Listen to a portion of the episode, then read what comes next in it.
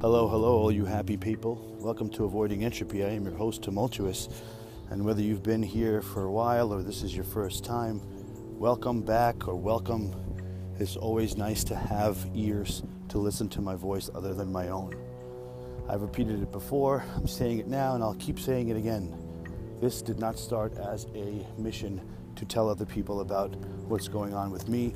This started as a memoir to myself as a journal, a diary, because I hate writing, but I like putting down information. I hate reading, but I like learning information.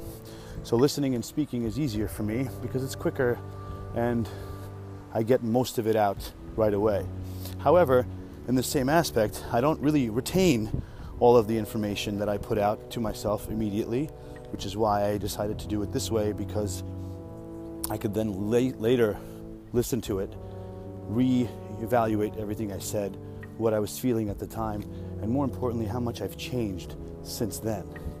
Because whether you know it or not, you change every day, little by little. Every decision you make not only starts a new multiverse or a new universe um, for you in the multiverse theory, but it also alters your way of life a little bit. Now, you don't notice these little changes because it's you. Much like seeing somebody every day versus not seeing them for a year, you'll notice things that they haven't and people around them haven't. But as it turns out, other people agree with what I say. Some people like it even, and some people, dare I say, have even learned a couple of things. So, with that in mind, I invite you to listen. My motto, when this first started, uh, didn't exist. I didn't have a motto. I was just kind of, like I said, journaling for myself. And then somebody once asked me what message I'm trying to give out to the world if I had to put it in one sentence. It was one of the first podcasts I've ever done. I was a guest on someone's podcast, and it was kind of like a semi joking, but not really type of thing. And I thought about it for a while, and I finally said, My only message to someone is don't be a dick. That's it. Simple if you want it to be, but also very complex if you want it to be. It depends on how you see everything. Since then, obviously, I've elaborated into a lot more themes and sayings, but essentially I could still stick by that. Don't be a dick. You see, information is powerful, but it's meant to be around, passed around like a joint, like my friend Andrew would say. Knowledge is what separates God from mortals, but information should be shared. What you do with that information using what's called perception is what makes that information useful versus just a paperweight. What do I mean by don't be a dick? I mean, don't be a dick. How do you do that? Well, as it turns out, it works in any single way, shape, or form you want it to do, want it to work. If you are very good at being nice to other people, but not very good at being nice to yourself, meaning if you're a dick to yourself, but nice to other people, it's easier for you to do that than start that way. Start by being nice to everyone else and be a dick to yourself, and then somewhere along the line realize that, hey, since I'm being nice to everyone else, I should probably be nice to myself as well vice versa. If you're good to yourself but treat everyone else as a dick, then at some point you should say, I should treat other people the way I treat myself because that would only be fair. So you see, it works both ways. Now, what do I mean by not being a dick? There's a difference between being a dick and having self respect. For instance, if someone, if you tell someone, someone comes to you for advice and they ask you for your help, and you help them, you try to tell them whatever you think is right, and they say okay, they say they understand, and they go and completely shit on your advice by doing the exact opposite thing and come back to you for more advice. What do you do? Well, if I were you, I would tell them again, maybe in a different way, in a way that they might understand. And if the second time they go out and blatantly shit on your advice, then the third time they come back, it's not being a dick anymore. It's just self respect. So it's like if you tell someone, hey, to watch out for that thing, you're going to trip and fall. And they're like, yeah, I'm good. And they trip and fall. Second time you say the same thing, hey, be careful, there's a thing there, you might want to lift your foot up, and they say, yeah, okay, I got it, and they trip and fall. The third time, you're not obliged to say anything, obligated. Let them fucking fall, learn for themselves. It's called self respect. It's not being a dick because you've earned the right to not say anything because you've literally helped twice. It's like the saying goes the first time someone calls you a horse, you correct them. The second time someone calls you a horse, you punch them in the face. The third time somebody calls you a horse, mm, might be time to start shopping for a saddle. You know what I mean? So, what does that do, not being a dick? Well, not being a dick essentially perpetuates what's going to happen around you and to you and from you. Because as it turns out, this reality is what we think it is, and you will become what you think. Everyone disagrees on something. All the religious gurus, the people that believe in one thing or another Socrates, Plato, Lao Tzu, Buddha, Yah, God, the list is endless. But the one thing that they unanimously agree on, they could sit around and have a cup of coffee, grappa, whatever the fuck they're drinking. They could all agree on the fact that we become what we think. There was a very, very interesting and very powerful speech in the 1950s of a man named, it escapes me now, god damn it. But he had a very deep voice, and he basically, to, to make it shorter for you, said that. That's the one thing that we can agree on. The one thing that a man needs for success is to have a goal. As ridiculous as it is, or as sharp and pinpointed as it is, that is what you need. Because a man, or anyone, is like a ship coming out of the harbor. A ship with a destination, a crew, a captain, are all aware of where they're going. 99.9% out of 100 will reach that destination. Obviously, there's exceptions with that 0.1%. But the same ship with no crew, no map, and just coming out of the harbor, chances are it's not even going to make it out into sea. Because if you don't have a goal in mind, you're kind of just bouncing around like a pinball. Does the goal have to be long? Like long term? No. Does it have to be short term? No. But you should have a goal. You should have a destination in mind, even if it's day by day or even if it's hour by hour. Like alcoholics, one of their steps of recovery is not to plan long, but get through the day. Get through today and then we'll work on tomorrow. Short steps, short things that you could accomplish, which is why making your bed in the morning is one of the most important things that you can do, as silly as it sounds, because it would be the first goal that you've completed for the day. If that is the only thing you do the entire day, that's okay. That's not a problem. But as long as you do it, as long as you take the time, the 15 seconds or however many throw pillows you may have on it, five minutes to make your bed, make it look nice, make the corners look nice. Don't just throw your blanket on there. Because what happens is your mind starts saying to yourself, without you realizing it, I have set a goal for myself and I have completed the task. As human beings, we are very, very, very good at distraction. We're amazing at distraction because we practice distraction every single day as we're alive and awake. So let's say we're awake for 18 hours a day or 12 hours a day. We practice that seven days a week. And what we don't practice is con- concentration. Because I'm sure you've heard the words, you need to concentrate. Concentrate. But no one's ever actually taught you how to concentrate. Have they? The, the few of you that have, you're lucky. And most of you that haven't, that's okay. Nobody has.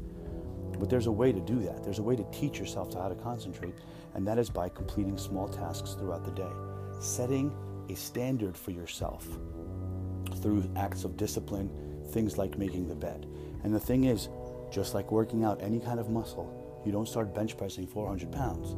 You start by doing push ups, no weights at all. Then you start lightweight, then you go a little bit more, then you switch weights to free weights instead of a bar. And then little by little, you progress and the just and much like guitar playing too. I think that's a better analogy actually. Elvis Costello said, "You don't play guitar for 2 hours once a week. You play it for 15 minutes a day every day because you want your calluses to develop, not hurt and then you're not going to be able to play for the next few days." Little by little every day is better than all at once once a week because it builds a regime, a steady pace for you to complete goals. And after you've made your bed, the next goal will be to brush your teeth. Or if for that day that's your only goal, that's good. A lot of times when we work, like studying for a test, we try to cram all of the knowledge into three or four hours. Well, that's all well and good, and you can take a break in between. That's not the best way to study, as it turns out. The best way to study is to take that hour break that you would take in a five hour study session and break it up into five or 10 minute increments. And however, whichever way you want to do the math, you study and then you take a five minute break or a 10 minute break. Why? Well, because when you're taking a five minute break, you don't do things that are relating to studying. You do something else, uh, preferably something physical. Play with a child, do some jumping jacks, do anything. Don't go on your phone and go on social media, although doing that versus not taking a break is also better. but do something that averts your mind away from studying and do something more importantly that you enjoy. So if it's taking a bong rip and coming down, that's cool too, man. It's not the end of the world. You could study high, you'll get high scores. Anywho, the point I'm trying to make is not being a dick becomes a way of life. Not being a dick and doing nice things for people, more importantly, when no one is watching. Because when no one is watching, there is someone watching. And it's not God, it's you. Because your subconscious, whether you know it or not, is always existing. It's always there. You don't know about it because you don't realize it, but it's always there. Your mind literally is active on two levels all the time. When you're sleeping, your, let's call it the foreconscious, like your foreground conscious, is asleep. So you don't remember most of the stuff that you happens to you when you're asleep. But that's when your subconscious, which actually doesn't need any rest, nor does your mind, although your body does, is active, very active. And while you're sleeping, it processes all the things that you have collected throughout the day. So if throughout the day you've collected emotions of negativity, even using words like terrible, horrible, as in describing something not even related to you, is still not the best. I hate this. I hate diet soda because it doesn't taste as good as regular soda. Even if you say something like that, as trivial as it may seem to you, your subconscious is implanting a little seed in your head that you have this tendency to dislike something so much you call it hate. Even though it's diet soda and it may, may seem trivial, it's really, really not. Because as it turns out, your subconscious isn't aware of the same things that your foreground conscience is. For example, your subconscious links a memory to an emotion, which is where PTSD comes from and that's where it harbors. A person with PTSD experiences that usually after hearing a loud noise or having something rapid or fast happen to them, because at one point in their lives it meant life or death.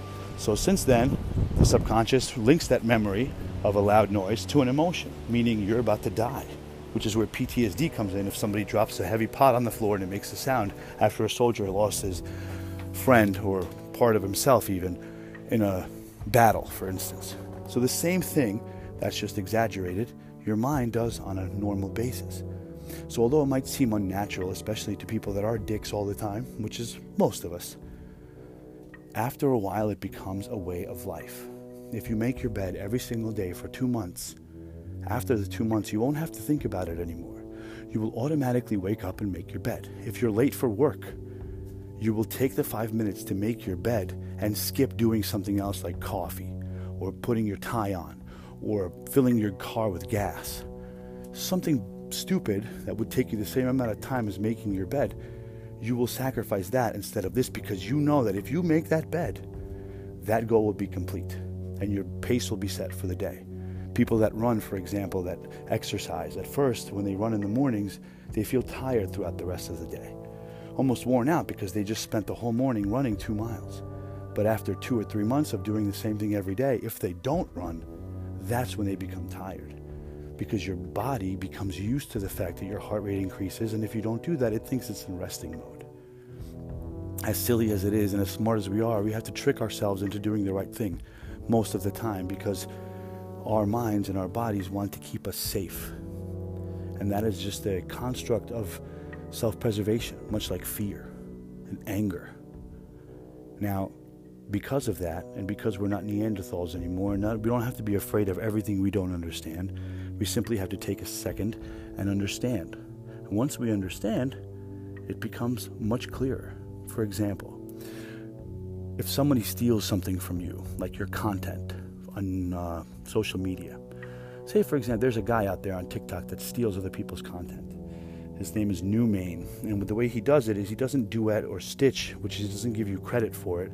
He takes your idea and completely makes it as though it's his own. And while that's not the best thing in the world, that's also not the worst thing in the world. Depends on how you see it. Most of the time that people are angry at things at first and they tell their friends, oh, this thing happened to me and I'm so mad, blah, blah, blah, blah, blah. Some time goes by. Eventually, most people will come to terms with that. In fact, some people will ever, you know, you'll ask them, so how did it ever go with that, uh, with that thing that happened? Oh, it was one of the best things that could have happened to me in my life. What? You were so angry about it before. What the hell's wrong with you? Like, how did you come to this realization? Well, well, this happened and that happened and this, and I realized that, you know, I learned a lot from this, and it was uh, blah, blah, blah. so all that time that you spent being angry and, and kicking yourself or being mad at the person or thing that caused it, eventually you do realize that it wasn't a bad thing. In fact, sometimes it's a good thing because you could learn from it. But that time that you were angry is still wasted because all you had to do is come to the realization that you are at right now, and then you would have saved that time to do something else. Obviously, it's easier said than done, but repetition is key here. So if every day you walk around with a negative emotion and negative attitude towards everything or anything for too long, that is what your reality and believe it or not your afterlife will become. Because from so so I've heard recently, heaven and hell are constructs of that exact thing. It's not whether you believe in God and don't believe in anyone else and whatever it is that makes you go to heaven or hell. It's the reality that you create for yourself while you're in this life will mirror itself into the next one. So if you're a person that always sees positive things, always tries to look on the bright side, does the right thing when no one's looking, helps people when he can. When they die, that is the reality that they will create for themselves because all their lives, their subconscious and their spirit lives like this. So when you go into the afterlife, you will create a world of positivity, helping people, doing the right thing when no one's looking. But if you're a person that hates life, hates this, hates that, terrible, terrible, terrible. You know where I'm going with this. You will wake up after you die into a world of hell because that's literally what you have made yourself believe. And what you believe, my friends, is exactly what you will be. And a good scientific example of that is the placebo effect. Ten people are given medication for a sickness they have. Five of them actually given the medication, and the other five are given sugar pills or pills that won't do anything. And yet all of them somehow start getting better. Some even get better on the sugar pills than the, the actual medication. How is that possible? Because the mind controls everything else. But the mind is very smart and cunning. So you actually have to really, really believe what you are thinking. You could say you believe it, you could fool everybody in the whole world, but you can't fool yourself in that sense. You have to convince yourself and know that this is it. And the only way to do that is repetition. You have to condition your mind to do so. When you take kickboxing, you have to kick a tree with your shins until your shins hurt so much that you kill the nerve endings in them. That is why kickboxers could kick fucking trees down. It's not because that they're magical people. It's because they went through the process of numbing the nerve endings in their shins to make them thicker, the bones stronger after fracturing them actually. You actually fracture your bones because when a fractured bone heals, it heals stronger than the bone was before. It's called the bone callus. So all these bone callus and nerve ending numbings have eventually, after time, their shins are strong enough to kick trees down. It doesn't happen by magic. And they did feel pain at some point, but now they don't. Now, as physical as that seems, it is the same with mental. Exactly the same. At first, it will be difficult. It would hurt, which is why you start little by little. You don't start by kicking a tree down completely. You start with hitting your shin with a small bamboo stick. Just tap, tap, tap until you could barely take it, and then you stop. The next day, you do it more, and again and again, until you build up the strength and the lack of feeling to kick a tree once. Of course, it takes time, but nothing good ever comes quick and easy. Not even baking a cake. A good one, anyway. Why am I telling you this? Most of you probably already know this, but most of you don't understand that you have to start small. You have to give yourself a break, but don't give yourself too much of a break so that you can't remember what you were doing before. ADHD is something that they say is a disorder. It is not a disorder hyperactivity and hyperfocus is not a disorder if you learn how to control it. Because before all these medications and things and Adderall and Ritalin came out for ADHD, nobody believed that ADHD was even a real sickness. In fact, if you told my mom that ADHD is a sickness, she goes, No, it's not. It's just my idiot son doesn't want to pay attention. He does whatever he wants. But if I smack him every once in a while, he'll snap back into it. And indeed, that's what it is. Hell, people believe that people that were left handed was a sign of the devil, so they forced them to write with their right hands. Because, and it worked, believe it or not. Is that the truth? No, of course not. But it worked because repetition here is key. So remember, as small as a goal as you can set for yourself, making your bed is the easiest thing because, one, it's the first thing you do in the morning, builds discipline, doesn't take too long, and it actually has a reward for yourself. Because, God forbid, you're a bachelor or a single guy and you bring a girl home, lucky enough, somebody's going to come home with you. She comes into your bedroom, even more lucky. You look, and it's the bed is made. Boom. Now back to the guy that steals the content. There's a lot of people out there that are saying this guy New Main stole my content and this is how he did it and yada yada yada yada yada yada. So another person watching, and this is how I know about this guy is because people are complaining about him. So somebody's watching your FYP or your page on the social media, and here you are talking about how this guy steals content in such a way. What are you going to do? Are you going to blindly believe the person that's telling you about this and just never follow this guy? Or are you going to leave the person's page who's talking about this guy, go to the guy's page and check out to make sure that what they're saying is actually true? Obviously, it's the latter. So not only did this person take your content, steal it, you are now advertising for him by sacrificing not only your social media, but time out of your life that you're giving to this person. You're contributing the time it took for you to make this video, telling, telling everyone else about it just so that they can go see it on his page. Any time spent in anger or frustration is time wasted, period, because eventually you understand that there is no need to be angry. Sooner or later, and some people are that stubborn that they never understand, but for the most part we do. Sooner or later, we understand that anger was useless and although it is healthy to express anger, you're not supposed to bottle up your emotions. But express anger just as long as it takes for you to realize that you're angry. As soon as you realize that you're angry, which doesn't take long, oh, I'm so mad right now. Boom. Why are you mad? Because he stole your content. Why are you mad that he stole your content? Because his views are doing better than yours. First of all, imitation is the most sincere form of flattery. Second of all, why? are his views higher than yours? Why did his video do better than what did he do differently with your content that made his videos shine brighter?